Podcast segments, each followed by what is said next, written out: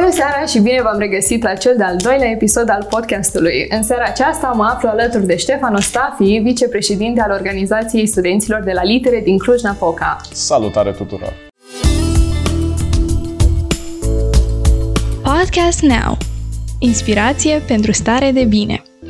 Cum te simți în această seară minunată? Minunat, sincer îți spun, mă simt minunat.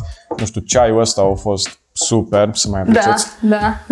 Hai să vedem ce întrebări ai pentru mine. Pentru urmăritorii noștri care poate sunt la liceu încă și ar vrea să se înscrie la litere în următorul an și de asemenea ar vrea să se înscrie și în OSL, ce sfaturi ai avea pentru ei? Ce le-ai putea spune despre organizație în general? Păi, hai să începem mai întâi cu prima întrebare. De ce ar trebui să vină la litere? La litere de obicei vii dacă vrei să fii uh, profesor de limbi străine sau dacă vrei să fii translator sau interpret. Uh, acum, ok, proful cam știi ce face, e ok. Avem translator, avem și interpretul. Ăștia pot să lucreze, să zicem, într-un cabinet privat, pot să lucreze într-o companie mai mică sau mai mare, sau pot să lucreze și în domeniul public, să zicem, la Parlament, Parlamentul European, Parlamentul de la noi sau diferite ministere, ceea ce cumva îți aduce și un loc de muncă destul de stabil. Uh, recomand italiana, sincer, nu știu. Mie, mie îmi place la italiană foarte fain. Uh, avem niște profe superbe care chiar își dau silința. Uh, de ce să intri în OSL? OSL este o organizație a studenților care se ocupă cu voluntariatul.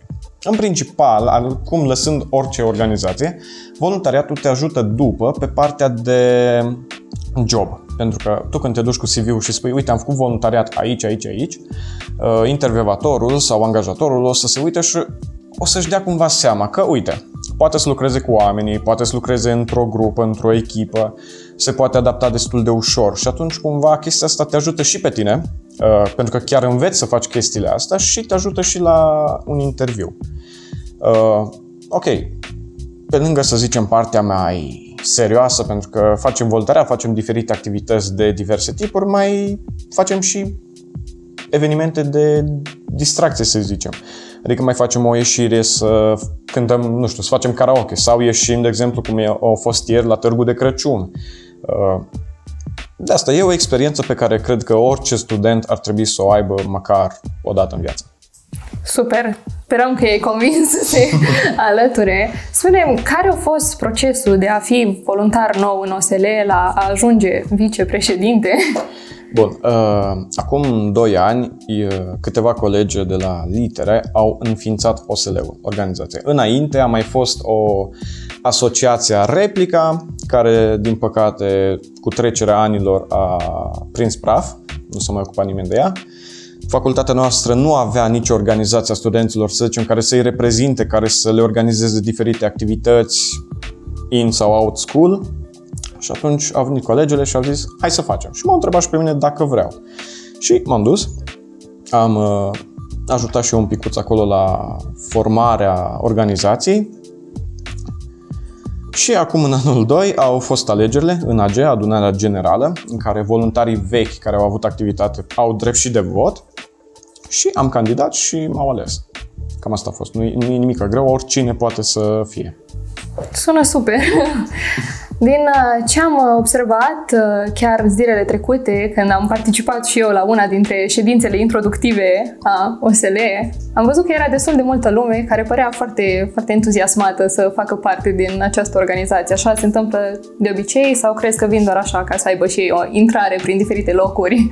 Nu, pentru că dacă n-ar fi vrut să vină, n-ar fi venit. Deci nu, nu obligăm pe nimeni să vină, nu, mai ales la acea ședință introductivă nu a fost listă de prezență, nu a fost nimic de genul ca să zică domnul, domnule, trebuie să merg, că altfel o să am necazuri. La noi vine cine dorește, rămâne cine dorește, uh, noi suntem deschiși să-i primim pe toți și nu doar de la facultatea noastră, ci din toată universitatea, uh, pentru că avem și membri din, uh, de la informatică și membri de la istorie și de peste tot. Nu e ceva strict pe litere și de asta cumva și când organizăm activitățile vrem să le facem pentru toată lumea. Știu că OSL-ul are un anumit număr de departamente în care activează lumea. Poți să îmi spui mai multe despre fiecare în parte sau în principal, de departamentul pe care activezi tu? Eu pot să spun un pic despre toate, pentru că... Cel mai deci, bine. În principal, cumva, departamentele astea sunt ca într-o companie. Fiecare se ocupă de o anumită categorie de tascuri care, per un total, ajută organizația să crească, să se dezvolte. Și hai să începem, nu știu, cea mai importantă este HR-ul. Pentru că fără oameni nu poți face nimic. HR-ul se ocupă de a ține evidența voluntarilor, de a le face activități de bonding, să se cunoască între ei, să se formeze prietenii. Uh, apoi avem departamentul de imagine și PR. Activitățile pe care HR-ul le gândește, imaginea și PR-ul trebuie să le transpună într-un vizual, într-o postare și să o transmită la cât mai multă lume ca să afle de acel eveniment sau să afle de organizație. Ei se ocupă, de exemplu, și de administrarea paginilor noastre de social media. Dar uh, fără niște bănuți, unele lucruri nu se pot face. Și atunci aici intră departamentul de proiecte și financiar, la care sunt și eu uh, coordonator. Practic, HR-ul poate gândește o activitate, uh, nu știu, vor să facă o ieșire la o cabană timp de două zile. Ok. Ei vin la noi cu ideea, noi o punem pe foaie și vedem ce ne trebuie. Păi ne trebuie transport, dar ne trebuie și asta, și asta, și asta. Vedem cam ce, care sunt uh, rechizitele și mergem și la visterie. Și vedem câți bani avem. Ok, nu avem bani, ce facem? Păi mergem și căutăm sponsorizări, mergem și căutăm parteneri, cam cu asta se ocupă departamentul. Uh, apoi mai avem, bineînțeles, și departamentul educațional. Uh, ei se ocupă cumva de drepturile uh, studenților și de obligațiile studenților, pentru că multă lume uită de acele obligații și atunci sunt acele mici neînțelegeri. Mm. Și orice regulă nouă, regulament, orice lege nouă, departamentul educațional o ia, o citește, îi face rezumat, îi fac ei acolo multă treabă și ne dau nouă versiunea, să zicem, mai simplificată. Adică strict ce trebuie să știm noi, ce ne, mă rog, ce ne privește pe noi. Cam astea ar fi uh, departamentele principale. Și pe ce, pe ce evenimente ai lucrat până acum cu departamentul tău? Sau ce eveniment, pe ce evenimente urmează să lucrezi? Păi, de, uh, aici, uite, nu poți să zici că un departament a făcut ceva și un departament nu a făcut, pentru că toate sunt interconectate cum îți spuneam, uh, dacă n-ar fi imagine și PR, atunci proiectul celor de la HR care au fost sponsorizați, să zicem, poate de financiar, nu n-ar apărea, că nu ar ști lumea. Deci toate cumva trebuie să lucreze între ele. Sau dacă avem noi o idee de nu știu ce mișcare, ce activitate în facultate și vine educaționalul și spune da, dar uite că trebuie să respectați chestia asta. Dacă ei nu ar fi și noi n-am respectat, poate am avea după probleme. Și de asta cumva încercăm să lucrăm toți în echipă. Asta e scopul. Da, și până la urmă, ce, ce evenimente ați organizat până acum în Păi uite, anul trecut nu am putut să organizăm nimic da. pentru că pandemie. Anul acesta, uh, ce a organizat OSL-ul în cadrul facultății a fost uh, How to Litere, un eveniment în care viitori studenți uh, ai facultății sau studenți actuali și viitori voluntari ai OSL au venit și au avut o mică întrevedere cu noi, ne-au cunoscut, au văzut un picuț facultatea, ce se întâmplă pe acolo, ne-au pus diverse întrebări despre materii, profesorii, etc.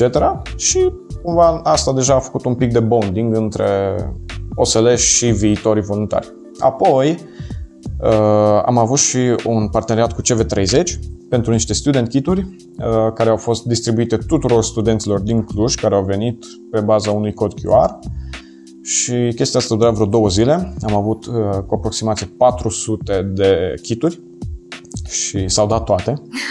Deci cumva a fost tot așa o activitate, o activitate răsunătoare și am mai avut uh, și pregătim uh, proiectul OSLE Greatness Loading. Acolo vin diferite personalități care ne prezintă ceea ce fac ele, cum fac ele, cum au ajuns acolo și ne dau tips and tricks și răspund la diverse întrebări. Iar la asta am avut uh, câteva mii de vizualizări impact când a fost prima ediție cu domnul Doru Căstăian. Cam care ar fi planurile de viitor a organizației sau nu v-ați gândit încă la asta fiind destul de nouă? Păi, planurile trebuie să fie mereu pregătite. Deci mereu trebuie să fim cumva cu un pas înainte la ceea ce o să se întâmple.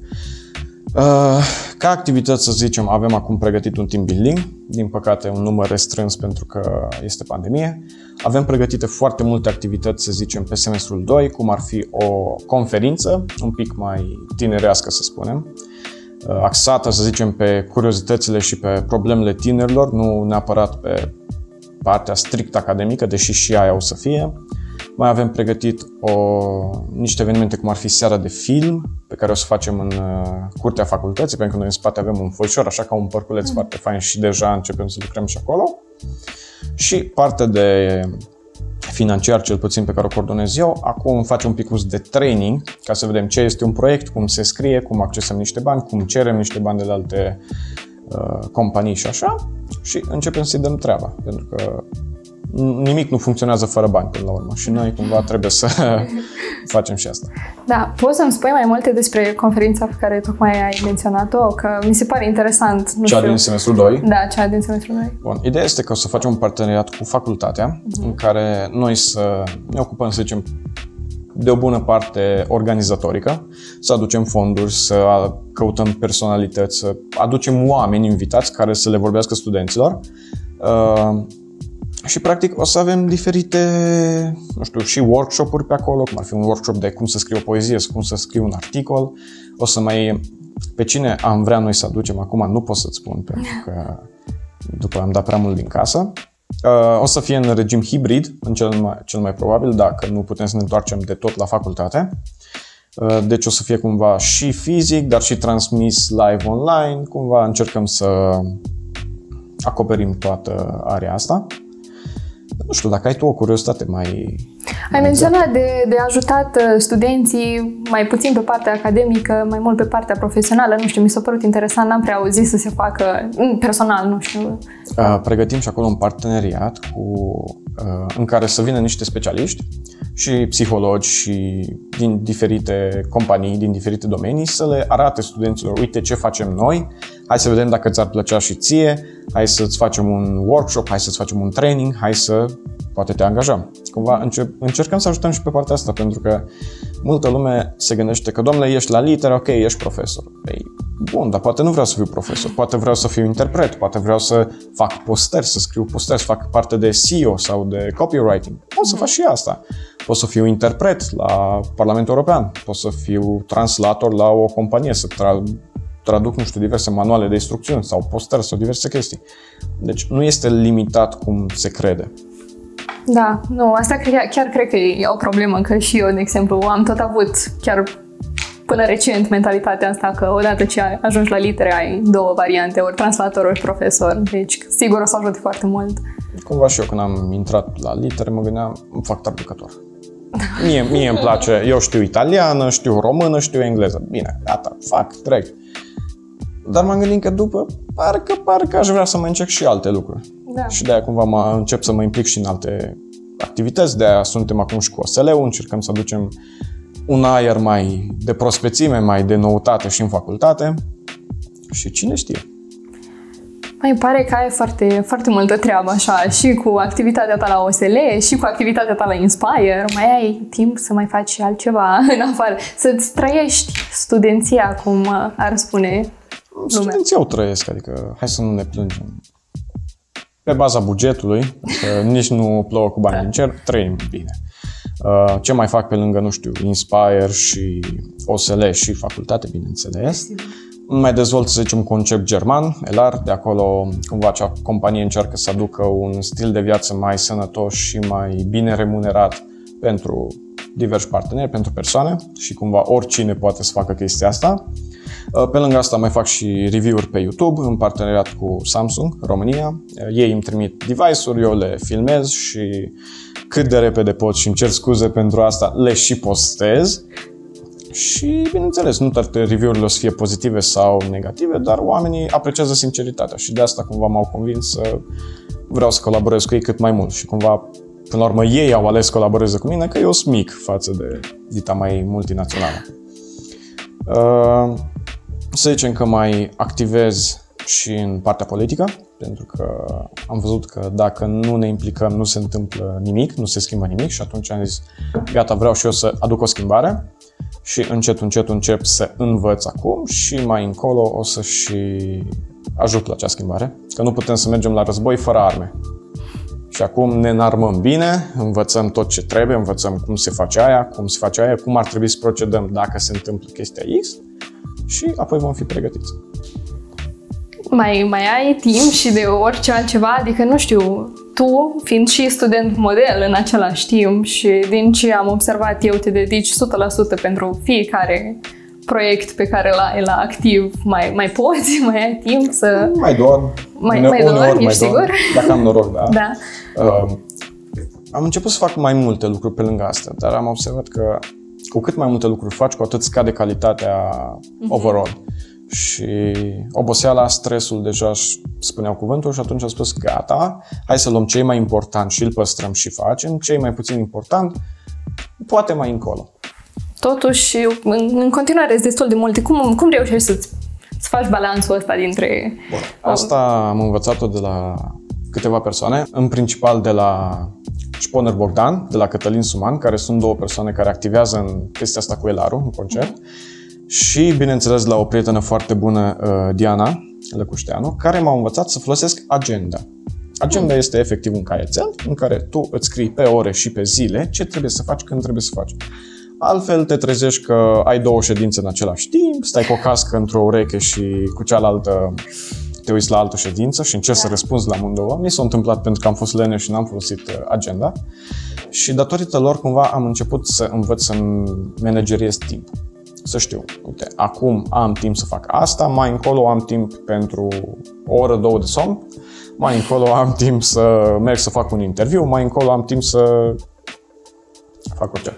Da, mi se pare foarte complicat să, să știi cum să-ți uh, manageriezi timpul cum trebuie. Nu știu, eu personal niciodată nu, nu am reușit. Nici eu până nu am ascultat de cineva care chiar au făcut mm-hmm. și chiar am încercat, pentru că toată lumea zice, a, vai, dar ce greu e. Bun, dar ai încercat nu pentru că e prea greu. Păi, încearcă ca să vezi dacă chiar e greu sau nu. Da. Și asta, asta este tot secretul. Încearcă să-ți programezi pe o zi, două în avans ce trebuie să faci. Ai recomandat italiana viitorilor studenți la litere. Cum ai ajuns tu la italiană? Că, nu știu, cel puțin pe la noi pe aici nu se prea practică. Să știi că în anumite orașe se predă italiană și la licee. Am fost și surprins. Dar cum am ajuns la italiană? Păi, uh, am trăit în Italia. Când am fost mai mic, am fost cu ai mei și am avut ocazia să merg acolo un pic la grădiniță, un pic la școală. Am văzut și cum e sistemul la ei, care e de 10 ori mai bun decât ce avem noi acum. Și dacă tot știam limba la un nivel aproape nativ, de ce să nu profit de chestia asta? De ce să nu profit de calitatea asta? Mm-hmm. Și am zis, let's cash in here. Da. Și nu mă plâng. Uh, acum hai să vedem și de ce recomand așa de tare italiană. Că ok, eu știu italian, dar alții poate nu știu. Nu știu. Avem câteva profesoare care cred că sunt unele din cele mai bune din toată facultatea. Și spun și de ce. Ele și din timpul lor liber vin la facultate și fac cursuri de aducere la nivel. Ce înseamnă asta? Adică colegi care nu au făcut niciodată italiană, știu două, trei cuvinte sau poate niciunul, merg la ele la niște mini-cursuri, tot așa de o oră, două, în care sunt învățați pas cu pas cum să vorbească italiană, cum să-și uh, lărgească vocabularul și să zicem că se vede performanța, pentru că în anul întâi, în semestrul întâi, aveam colegi care nu știau babă de italiană și deja din semestrul 2, deja din anul 2, colegii aveau un nivel foarte bun, deja aproape avansat de a vorbi. Deci profele chiar își dau silința și orice întrebare avea, ele vin și te ajută. Mi se pare foarte important că și profesorii vă susțin în modul ăsta. Adică, nu știu, eu, eu am zis că merg pe partea de spaniolă ca limba a doua, că mi s-a părut mie foarte interesant, știi, am uh, jonglat eu așa cu ea în liceu, nu mi-a prea ieșit și am zis că acum la facultate e perfect. Și jur că am avut șocul vieții când uh, am făcut primul semestru și eram super, e ok să fie așa toată facultatea și deja în semestru al doilea cu literatură și toate cele și m-am pierdut complet. Da, și chiar e... mi se pare foarte important să ai pe cineva care pe lângă faptul că și știe, mai și vrea să te da. ajute. Da. Bine, aici e cumva și acel paradox și acea problemă a noilor studenți. Toată lumea se așteaptă că la litere e simplu. Am venit, imediat, pac, pac, e ca la filul la liceu, da. niciun stres. Da. Culmea e că nu e așa. Pentru că lumea se așteaptă că la noi e simplu. Hai să vedem. De examene câte dăm? Avem dublă specializare. Mm. De exemplu, eu fac engleză, spanio- uh, engleză italiană, tu faci engleză, engleză spaniolă. Da.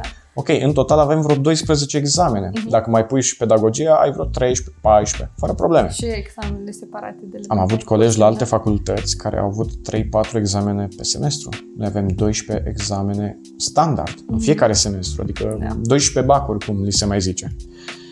dacă mai prind și o restanță, tot cresc, cresc, cresc Da. acele examene. Și de asta nu e ușor deloc, pentru că ai mult de învățat, ai mult de citit, ai mult de tocit. Dar nimic nu e imposibil, pentru că nu suntem nici noi primii și nici ultimii care fac asta. Exact. Și până la urmă, na, e drept. Nu sunt toți profesorii la fel de buni, nu sunt toți profesorii așa de implicați, uh, dar aici vin drepturile studenților. Dacă nu primești suport de curs, faci sesizare, vorbești cu șeful de an. Trebuie să se rezolve. Teoretic, studenții trebuie să primească în primele două săptămâni tot suportul de curs pe acel semestru. Și asta e foarte bine, nu? Pentru că știi despre ce se predă, ai, ai și o bibliografie care teoretic și practic, acum cel puțin, pentru că avem o prodecană pe probleme studențești, doamna Dora Țegeni, care nu știu, nu știu cum face, dar mereu ajută studenții în orice problemă și cumva a început să facă lucrurile să se miște la noi. Înainte de noul decanat, de noua conducere, lucrurile erau scârțitoare. Acum merge mult mai bine. Și, de exemplu, orice problemă ai, dacă un profesor nu vine la cursuri, dacă un profesor uh, nu vă dă datele de examen, pentru că asta trebuie stabilită cu studenții, din timp. Dacă un profesor nu vă dă suport de curs sau face orice altă prostie, sesizare. Și sunt așa de fain făcute sesizările astea că nici nu o să aibă cum să afle profesorul cine a făcut-o. Pentru că mereu uh, toți studenții sunt cu acea mentalitate, vai, dar dacă afle, ce o să-mi facă? Nu să-ți facă nimic, pentru că nu o să știe cine ești, nu o să știe. O să fie anonimă pentru uh, respectivul profesor. Și făcând cât mai multe sesizări, lucrurile încep în- încet, încet, încep să se miște, încep să nu mai fie așa de multe derapaje. Uh, pentru asta avem și, de exemplu, pe platforma Academic Info, care este a UBB-ului, avem acele formulare semestriale în care noi dăm note profesorilor și avem acolo o căsuță de text în care putem să scriem tot. Cu cât mai multe persoane scriu acolo și își spun off-ul, cu atât mai multe măsuri să iau. Trebuie să avem, uh, nu mai știu, nu mai sunt sigur, cred că 15 sau 25% prezență minimă pe acele formulare ca să se poată lua măsuri. Dar e bine că există, la alte facultăți nici măcar asta nu este, la alte universități, de exemplu. Da. Și noi trebuie să profităm de asta, pentru că sunt niște arme date, eh, fără nicio, niciun strop de sudoare, și de ce să le lăsăm acolo? De ce să nu le folosim? De ce să nu ne îmbunătățim până la urmă calitatea? Pentru că, ok, ești la buget și nu te interesează, că nu plătești. Eu poate sunt la taxă și mă interesează. Bun, dar acel buget, acel, acei bani care sunt plătiți de stat, ca tu să înveți la o facultate, sunt tot din banii tăi și din ai părinților tăi, pentru că taxe. Din taxe vin banii ăia, nu, nu, nu pică bani așa deasupra casei poporului. Și atunci, dacă tot ai acei bani și sunt folosiți, hai să-i folosească și bine. Hai să avem pretenții pe orice lucru. Că e gratis, că nu e gratis, pentru că nimic nu e gratis. Orice lucru. Și Facebook-ul, de exemplu, nu e gratis. Prin acele reclame pe care le vezi care te enervează sau pe YouTube, ei își plătesc practic funcționarea. Deci nu e moca. Atunci de ce să nu avem pretenții? Mi se pare corect. Morala, vă scrieți la OSL și vă consultați cu departamentul educațional pentru orice problemă. Dar nu numai așa, pentru că, uite, pe lângă OSL, la facultatea mea avem și CSL-ul, Consiliul Studenților de la Litere. Și asta nu e numai pe facultatea noastră, e oriunde. Peste tot. Consiliul se ocupă foarte intens de respectarea obligațiilor și drepturilor studenților. Practic, ei au și drept de vot în Consiliul Facultății. Noi ca, ori, o- noi, ca ONG, încă nu avem, dar o să avem și noi un loc în viitorul apropiat. Și, practic, orice problemă, tot la Consiliu o să ajungă, pentru că acolo se votează, acolo se vede, domnule, s-a respectat regula, nu s-a respectat, luăm măsuri, nu luăm măsuri. Practic, ei sunt cei care fac lucrurile să, miș- să se miște și acolo avem două persoane. Avem studentul senator de la litere, care este Veronica Isailă, care își face treaba foarte bine și nu știu cum mai poate. Pe ea pot să o întreb dacă mai doarme, că nu cred că mai doarme. Și mai avem și pe uh, studenta cancelar, Alexandra Spiridon, care este și coordonator al uh, Departamentului Educațional la noi la OSL. Și nu a fost problemă pe care ea să nu încerce măcar de câteva ori să o rezolve. Și majoritatea s-au rezolvat. Dar ca să avem calitate, trebuie să avem și oameni. Pentru că dacă vine cineva care vrea doar postul și nu o să facă nimica, atunci n- practic nu avem acel post, n- nu este, nu este nimeni acolo care să se ocupe. Și scade calitatea și tot scade și tot scade. O să fie, las că merge și așa. Nu merge și așa. Mă întorc o leacă la ceea ce ai spus mai devreme de Da, uh, început. copilăria ta în uh, Italia. Spunem că știi să ai prins ceva manevre de gătit, niște rețete mișto, de poți să le împărtășești cu noi, să ne înveți.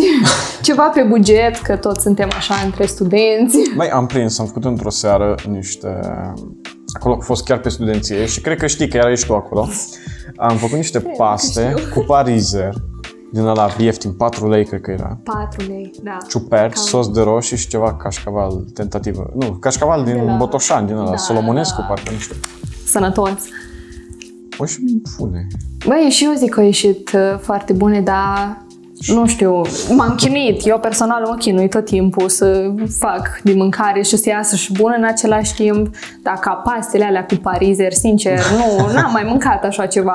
Sincer, nici eu. Acum, na, nu știu, poate ai făcut tu ceva în plus și nu știu eu, dar alea chiar au fost... uh, Mai cumva secretul în bucătăria italienească sau mediteraneană e simplitatea. Ce puțin italienii nu o să folosească 7, 8, 9 ingrediente ca să facă un fel de mâncare. E cât mai simplu, adică ei, Nu cred că se aliniază cu mentalitatea noastră. da, e mai diferit, dar e normal, ei stau într-o altă zonă, altă regiune, să zicem, geografică. Noi preferăm porcul, că vine iarna și frig, ei preferă peștele, că na, la ei iarna e ca vara. E, e altă chestie, ei mănâncă mult mai multe legume, mult mai multe fructe de mare, de aia și mă rog, trăiesc mai mult ei față de noi. Uh, pentru că la noi ce e? Ne Mănânci mâncăm niște sănătos, cărnițe, mai așa. dai acolo trei sticle de vin și gata, na. Ce să mai fie? Da. Și atunci cumva nu se aliniază cu un stil de viață sănătos, ceea ce avem noi. Și la ea asta chestia că ei vor, mâncarea lor e foarte bună când are puține ingrediente. Deja când o super complici, nu mai e. Mm, cred că de aia nu-mi iese mie. Posibil, depinde și depinde și de cantitate, pentru că, uite, la ei paste cu sos de roșii au așa, ok, spaghete, uh, sare, busuioc, roșii, wow, șocant. uh, ulei de măsline și usturoi. Dar e un proces întreg, pentru că usturoiul ăla îl pui în ulei de măsline, după el numai îl tragi așa alte gai până devine auriu, după îl scoți, că dacă lăși devine amar și strică toată chestia. Adică au niște tehnici. Ah, deja au devenit parcă un pic mai complicat decât mă așteptam să fie, dar sincer... Sună, sună complicat, dar e foarte rapid de făcut. Da. Și, și o carbonara originală bună, e foarte bună și la gust și foarte ușor de făcut decât să pui smântână, să stai să amește, să faci alte lucruri. Da, poate o să avem și o ediție de gătit Da. cu Inspire-ul Sincer. și o să, o să facem ceva de genul. Eu uh, mă ofer voluntar să degust absolut tot ceea ce gătești. O să iau Da, eu te-am luat ca această voluntar. responsabilitate. Nu, dar sincer, e- mi se pare foarte, foarte fain așa că ai experimentat și această mentalitate diferită, foarte diferită față de a noastră. Nu știu, unul dintre visurile mele e măcar trei luni, așa, pe timp de vară, să mă duc acolo, să, să stau, doar să mă bucur de viață, cum... uh, Poți să te bucuri de viață și la noi, de ce doar acolo? Da, nu știu, e așa, vibe ăla mai de... Nu știu, tu ar trebui să știi mai bine despre ce e vorba decât mine. Eu n-am fost decât de câteva ore Uite, acolo. am fost în diferite țări. Cel mai recent a fost acum în Franța, la Strasburg, cu o mică escală și prin Germania. Mâncarea nu că ar fi mai bună sau așa, e mult mai scumpă. Hai să fim serioși, asta e cam marea diferență. Noi avem niște feluri de mâncare foarte bune, Da. sarmale, doamne ferește, nu le găsești nicăieri. Crăciunul. Vezi? Uh, ok, ce am mâncat în Franța, zic așa, wow, escargot, care ăla e, uh, mă rog, e melc, carne de melc. A fost bun! Sincer, eu mă așteptam să aibă un gust așa, slinos, viscos. E- Are efectiv gust de pui, extra sărat, îmbibat în unt. Ăla a fost. M-aș, m-aș băga să încerc, dar numai dacă nu-mi spui ce mănânc, cred că aia ar fi singura La noi a fost modalitate. faza că ne-a făcut cinste Nicu Ștefănuță, un europarlamentar care ne-a luat sub aripa lui și ne-a arătat un pic cum funcționează Parlamentul European și ne-a scos și la o cină. Și a zis, vreți să încercați? Da. Ce aveam de pierdut? Nici măcar nu plăteam eu, îți dai seama. Măcar de-aia nu mi-ar fi părut rău dacă nu-mi plăcea. Și l-am încercat și a fost foarte bun. Ce am mai mâncat la francezi a fost tartar de vită. Ce, acea carne crudă tăiată Mhm, foarte da, da. subțire cu un ou deasupra. A fost bună, asta nu avem noi la noi sau dacă avem e o tentativă. Dar, din nou, avem și noi feluri foarte bune de mâncare. Avem acele poale în brâu ca desert, avem sarmalele. Pe care avem... noi, moldovenii, din păcate, nu le prea găsim pe aici. Nu le găsești, e drept, dar și când te duci acasă, un Acasă, pic, da. parcă te paște o poftă așa. Da. Asta spun. Da, e frumos și acolo, au alte condiții, au altă infrastructură. Noi încă așteptăm niște autostrăzi de 30 de ani și noi avem numai 20, știi? Ca să-ți dai seama. Ei au, dar din nou, e alt stil de viață. Ei mănâncă mai mult pește, noi mâncăm mai mult porc și pui. Ei au marea și se pot duce în fiecare zi la mare. Noi, mai greu. Cu siguranță sunt foarte multe lucruri pe care le putem învăța. Automat. Dar uh, până atunci, uh, zim ce, ce chestii frumoase ai văzut tu în uh, ultima ta excursie. În Strasburg. Da. Am văzut catedrala Notre-Dame din Strasburg, care e uimitoare. E uriașă și detaliile, totul sculptat în piatră pe acolo, n-am văzut nicăieri, sincer, și am fost și la Vatican, am fost în mai multe locuri. Și din ce am înțeles de la colegi și din ce am văzut și eu din poze, e mult mai faină decât cea din Paris. E mult mai detaliată, are mai multe turnuri. Acum. Nu. Uh, și orașul în sine, pentru că e un oraș așa, cumva s-a păstrat partea tradițională de clădiri restaurate, dar arată, să zicem, ca pe vremuri. Uh, au așa drumuri din alea cu pavaje pătrate, de pe, mm. cum erau pe vremea romanilor și e foarte fain de mers pe acolo, dar au reușit să îmbine că, ok, avem pavaj din ăla romanic și avem și cale de uh, tramvai. Ceea ce la noi nu, domnule, noi trebuie să venim în România, trebuie să schimbăm tot, trebuie să dăm niște bani și să facem cumva. Da. Da. Ei au reușit asta. Um, fost, mă rog, clădirea veche a Parlamentului European, care e uriașă. Am făcut acolo într-o zi 20 de km de mers pe jos, prin ea. Etaje, săli, o întreagă... E, e ca un mini-oraș acolo, efectiv. De securitate, nu mai zicem că... Da. Și ghiși ce, toți trebuiau să fie vaccinați. Și uite ce era. În Franța, când am fost, cluburile erau deschise. Pentru că acolo era o rată de vaccinare de 80 și ceva la sută. Acum cred că au ajuns la 90% de rată de vaccinare. Și atunci oamenii își permiteau să mai stea fără mască, să iasă în cluburi, să iasă în restaurante, chiar și după ora 9 seara. Ceea ce la noi momentan nu se întâmplă, pentru că avem probleme. Dar toate astea, din nou, se duc pe partea de educație. De ce? Pentru că au fost niște oameni care nu au putut să tacă și au avut pretenții. Și o pretenție, o pretenție, o pretenție, na, trebuie să crească calitatea învățământului. Asta trebuie să se întâmple și la noi.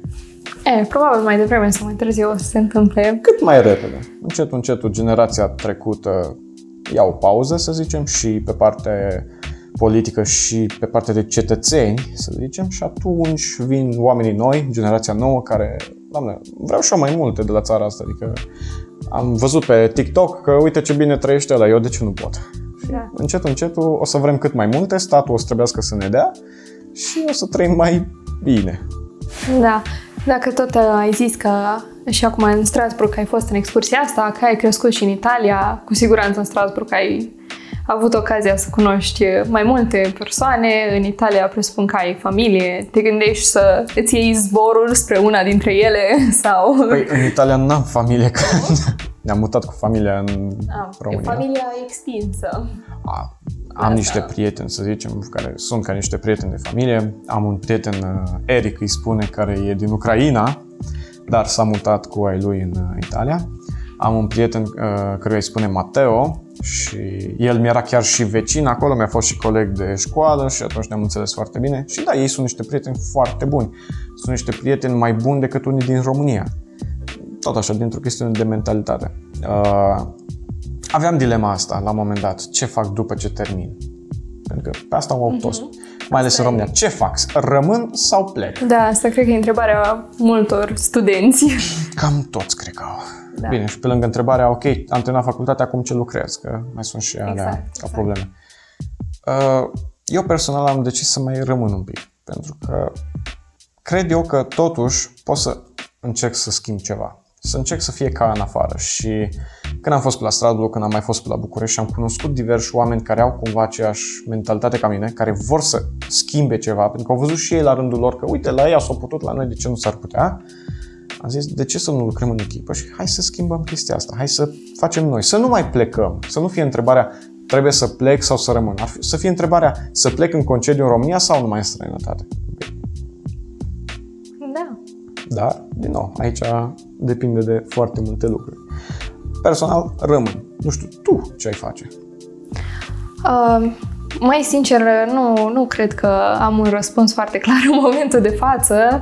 Oricum, intenționez să vizitez cât mai mult, pentru că asta am început de mică datorită alor mei și au devenit una dintre pasiunile mele principale. Deci, cu siguranță, îmi doresc să continui să fac asta și în viitor. Momentan, încă am dilema asta cam ce fac cu viața mea pe care încerc să o rezolv cât mai uh, curând posibil și abia după presupun că o să ajung și la întrebarea încotro o iau. Dar uh, în final uh, mi-aș dori să plec Cam, cam asta ar fi. Dar nu sunt 100% setată pe chestia asta. Înseamnă că mai este timp. Planurile oricum se schimbă tot timpul. Cine Asta știe ce o să-mi apară în cale. Păi, bine, acum, uite, dacă e partea asta că încă nu, nu mi-am găsit scopul în viață, cum spui tu, sau viitorul, viitoarea meserie, uh-huh. e pentru că încă n-ai găsit ceva care să-ți placă așa de mult încât să fii vreau să fac asta pentru restul vieții. Încă nu ai găsit. Da, da. Și așa sunt și eu, sau eram și eu, și tot încercam chestii noi, de-aia tot fac și asta, și asta, și asta, ca să văd ce îmi place cel mai mult și să rămân pe acea chestie. Și să dezvolt, dezvolt, dezvolt până să fiu bine, să zicem. Uh-huh. Uh, acum hai să vedem, să-ți spun un pic din ce am văzut uh, cu ai mei, de ce rămâne lumea în străinătate. Pentru că de plecat pleacă mulți, dar exact. nu tot să rămân. De obicei rămân cei care își fac o familie acolo. S-a născut primul copil, l-ai dat la școală acolo, la grădiniță, la tot ce trebuie, ai văzut cum sunt condițiile acolo și îți amintești de când erai tu mic și, Doamne ferește, ce era în România, deși acum s-au mai îmbunătățit lucrurile. Siguranță. Și preferi pentru copil să rămâi acolo. Că ai o calitate a vieții mai bună, educație mai bună, condiții mai bune în tot, venituri mai bune și atunci îți pui și acolo întrebarea, băi, să mă întorc sau să rămân? Și îți amintești că dacă te întorci în România, încep minusurile. Minus la salariu, minus la transport, minus la siguranță, la etc. Și atunci rămâi. În schimb, cei care nu au un copil acolo, la un moment dat pot să decide să se întoarcă și se, a început să se întâmple chestia asta, acum mai vedem. Da. Da, nu știu, cam, cam asta e uh, pe povestea mea. Nu pot să zic neapărat că nu mi-am găsit ceva care să îmi placă super tare. Consider că mi-am găsit, numai că tranziția asta de la litere, ca să zic așa, pe un cu totul alt domeniu e un pic uh, mai... Uh, nu, n-aș vrea neapărat să-i spun dificilă, dar o să folosesc acest cuvânt pentru că nu am altul mai bun. E, na, știi cum se procedează, că ori ai experiență, ori ai diplomă în domeniul respectiv. Da, dar uite, uh, președintele organizației studenților de la litere, uh, Horatiu Gover, a terminat facultatea de informatică din Cluj, uh-huh. deci și-a dat licența acolo și a venit la master la litere. Deci, poți să faci, poți să te duci oriunde și până la urmă, ok, ai învățat spaniola, știi și engleza, le-ai perfecționat la fix, mereu poți să înveți altceva, nu ești blocată. Nu e ca pe da. vremuri când deja îți dădea uh, partidul repartiția și aia făceai pentru restul mm-hmm. vieții. Aici poți să schimbi, poți să faci orice vrei. Adică și eu dacă termin literele și vreau să mă fac programator, fac niște cursuri de calificare, învăț și mă fac programator. Nu e imposibil. Da, nu, asta. știu. Sincer, am observat că asta este o diferență majoră între generația noastră, ca să spun așa, și generația părinților noștri, că și mi se pare că avem foarte mult curaj așa, să o luăm de la capăt, dacă nu ne place ceva, să o luăm de Uite, la Îmi place cum ai spus curaj. Da. Și aici intră chiar toată evoluția pe care o avem, pentru că pe vremuri ți se spunea, și cred că știți, ți s-a spus, să nu spui asta, că se supără, să, să-ți vezi de treaba ta, să mhm. așa. La noi generația e un pic mai rebel, adică, cum domnule, da. dacă mie nu-mi convine ceva, de ce să tac? O să spun că nu-mi convine, adică de-aia am voce, de-aia exact. am ca să schimb da. ceva. Uh-huh. Și cumva alor noștri, de exemplu, nu prea le convine uneori. Da. Pentru că ei sunt obișnuiți cu altă mentalitate. Dar uh, doar prin a-ți exterioriza opiniile, prin a te exprima, poți să încerci măcar să schimbi sau să mai transmiți câtorva persoane aceeași opinie, care și ele poate gândesc la fel, dar nu o să aibă curajul și o să te vadă pe tine. Uite, domnule, fata aia o spus, și-a spus off-ul. Hai să încerc și eu, ce, ce mă Da, poate costa. da. Și încetul, încetul, o să-și pună cât mai mulți off-ul. Și la un Exact. moment dat, ori se schimbă ceva, ori se schimbă ceva, pentru că nu are altfel cum. Da, mi se pare foarte benefic. Adică dacă până la urmă nu se schimbă ceva la un nivel mai înalt, măcar se schimbă ceva în viața ta. Măcar, măcar atât. Este, există un beneficiu indiferent de rezultat. Uite, la noi la facultate, la litere, când am venit eu în anul întâi, noi nu aveam, să zicem, utilitățile de bază în băi. Nu aveam hârtie, uscătoare de mâini, nu aveam. Am fost la o altă facultate și am văzut nu numai că aveau ei hârtie igienică în baie, aveau uscătoare de mâini din alea automate și uh, robinete automate. Era tot o facultate, tot în Cluj. De ce la ei s-au putut și nu? Și m-am plâns pe grupul, uh, cel mai mare grup de litere UBB de la noi. Am făcut ceva, o glumă despre hârtie igienică, pentru că aia era problema noastră. Ok, au trecut vreo două luni și dintr-o dată au început să monteze uscătoare de mâini, au început să apară acele utilități care până la urmă sunt comune și Exact. de bază. Da. Deci de-aia spun, dacă te plângi, mă rog, hai zicem, nu te plângi, dacă ai un motiv real și îți exprimi dezacordul și mai sunt persoane care o să aibă același mindset, o să se schimbe ceva la un moment dat. Da, cred că asta, asta e chestia care îmi place cel mai mult la generația noastră. Dar uite, hai să vedem uh, altceva. Până la urmă, și tu și eu suntem din Moldova, adică eu Da. din Dorohoi și tu ești din Suceava. Da. Și totuși am venit amândoi în Cluj. De ce crezi că s-a întâmplat chestia asta? Adică de la noi puteam merge la Iași, nu? Care era tot în Moldova, dar am ales Ardealul, la Suceava, la Constanța, București, Da. oriunde. De ce totuși am ales Clujul, Ardealul, în detrimentul, până la urmă, na, mai aproape de casă, mai econom, să zicem. Evident. Nu știu, personal aș spune că e to- toată... Știi cum se spune că e Cluj, Cluj e capitala tineretului și cu facultățile cele mai ok. A doua, cred. Cred că e a doua după București și n-aș Nu, putea e să cea- spun E mai sigură. prestigioasă decât București acum. Și mai și... Și presupun că toată treaba asta trage în primul rând că na, te gândești că te duci la facultate și ești de acolo și așa îți începi viața. Facultatea asta îți... Adică te referi că renumele universității și a facultății o să te ajute în viitor la job? Păi îmi imaginez că UBB-ul are o putere mai mare decât ar avea o USV-ul, de exemplu, care, deși e, consider că este o facultate, o universitate foarte bună, în continuare e cumva la început, comparativ cu UBB-ul. Adică USV-ul abia acum începe să se dezvolte din ce în ce mai mult. Dar să știi că nu e chiar așa. Uh, Da, să zicem că renumele facultății o să te ajute un pic, Da. nu știu, cu un 5% din Da. tot procentajul pentru a te angaja. Dar hai să luăm facultatea de drept din Suceava. Acolo este un profesor uh, care a scris Constituția actuală, care predă la acea facultate. Deci nu poți să zici că acolo nu este prestigiu. A, sub nicio formă. Automat. Uh, nu o să te ajute așa de mult renumele fa- uh, universității sau facultății, cât o să te ajute ceea ce știi tu să faci. Pentru că degeaba spun eu că, uite, am fost la Oxford sau la Harvard, dar când mă, îmi dă un simplu task, care lor le-a luat, nu știu, 5 minute, eu să nu pot să-l fac nici după 10 ore. Pentru că cam asta fac angajatorii. Ok, te-au ascultat, ai spus ce știi să faci, ce nu, demonstrează că am avut, nu știu, sunt persoane care poate au și acum 10 pe linie. Dar când îi pui să facă ceva, nu știu nimica. De ce? Că teoria e una, practica ne omoară, știi? Exact. Și noi de asta, practic, profităm și de voluntariat, că voluntariatul te ajută să-ți desprinzi aptitudini pe care nu le-ai învățat altfel. La facultate nu o să înveți tu să faci, de exemplu, uh, postări și vizuale, cum facem la OSL pe imagine și PR. Nu o să înveți la facultatea de litere, cel puțin, cum să scrii un proiect și să tragi fonduri sau cum să coordonezi o echipă. Pentru că nu despre asta e vorba la, în sistemul educațional al nostru. În schimb, ce am observat pe partea de educație de la, de la noi din Moldova față de Ardeal, că în Moldova se pune mai mult accent pe individualitate și aici cumva e pe grup. Adică aici am fost cumva stimulați să ne ajutăm între noi, să facem un grup de lucru, să facem un proiect, o chestie. La noi, în schimb, Fiecare era pentru el. Eu trebuie să iau nota cea mai mare, tu nu cumva să iei. Și chestia asta cumva la un moment dat te dezgustă. Adică, bine, chiar nu vrei să ne ajutăm, adică, bun, tu știi asta, eu știu asta, de ce să nu profităm să ne ajutăm? Nu, că tu trebuie să știi totul, tu trebuie să iei media cea mai mare. Și după ce faci? Că nu faci nimic. Da.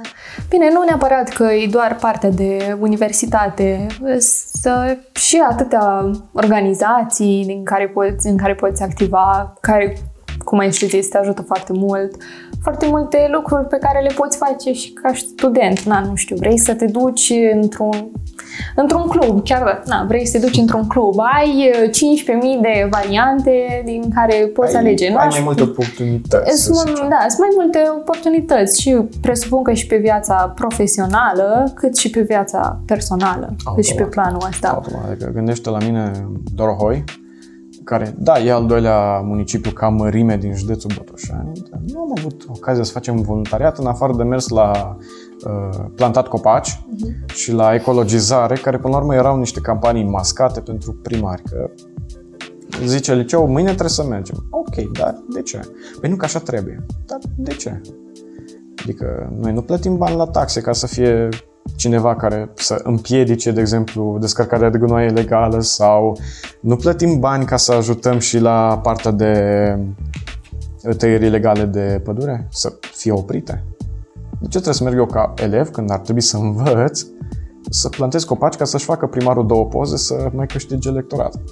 Da. În schimb, în Cluj nu a fost din asta. De ce? Pentru că avem ONG-uri, diverse organizații și cum este OSUB, care e pe universitate, uh-huh. cum este OSL-ul, cum sunt multe. Toate.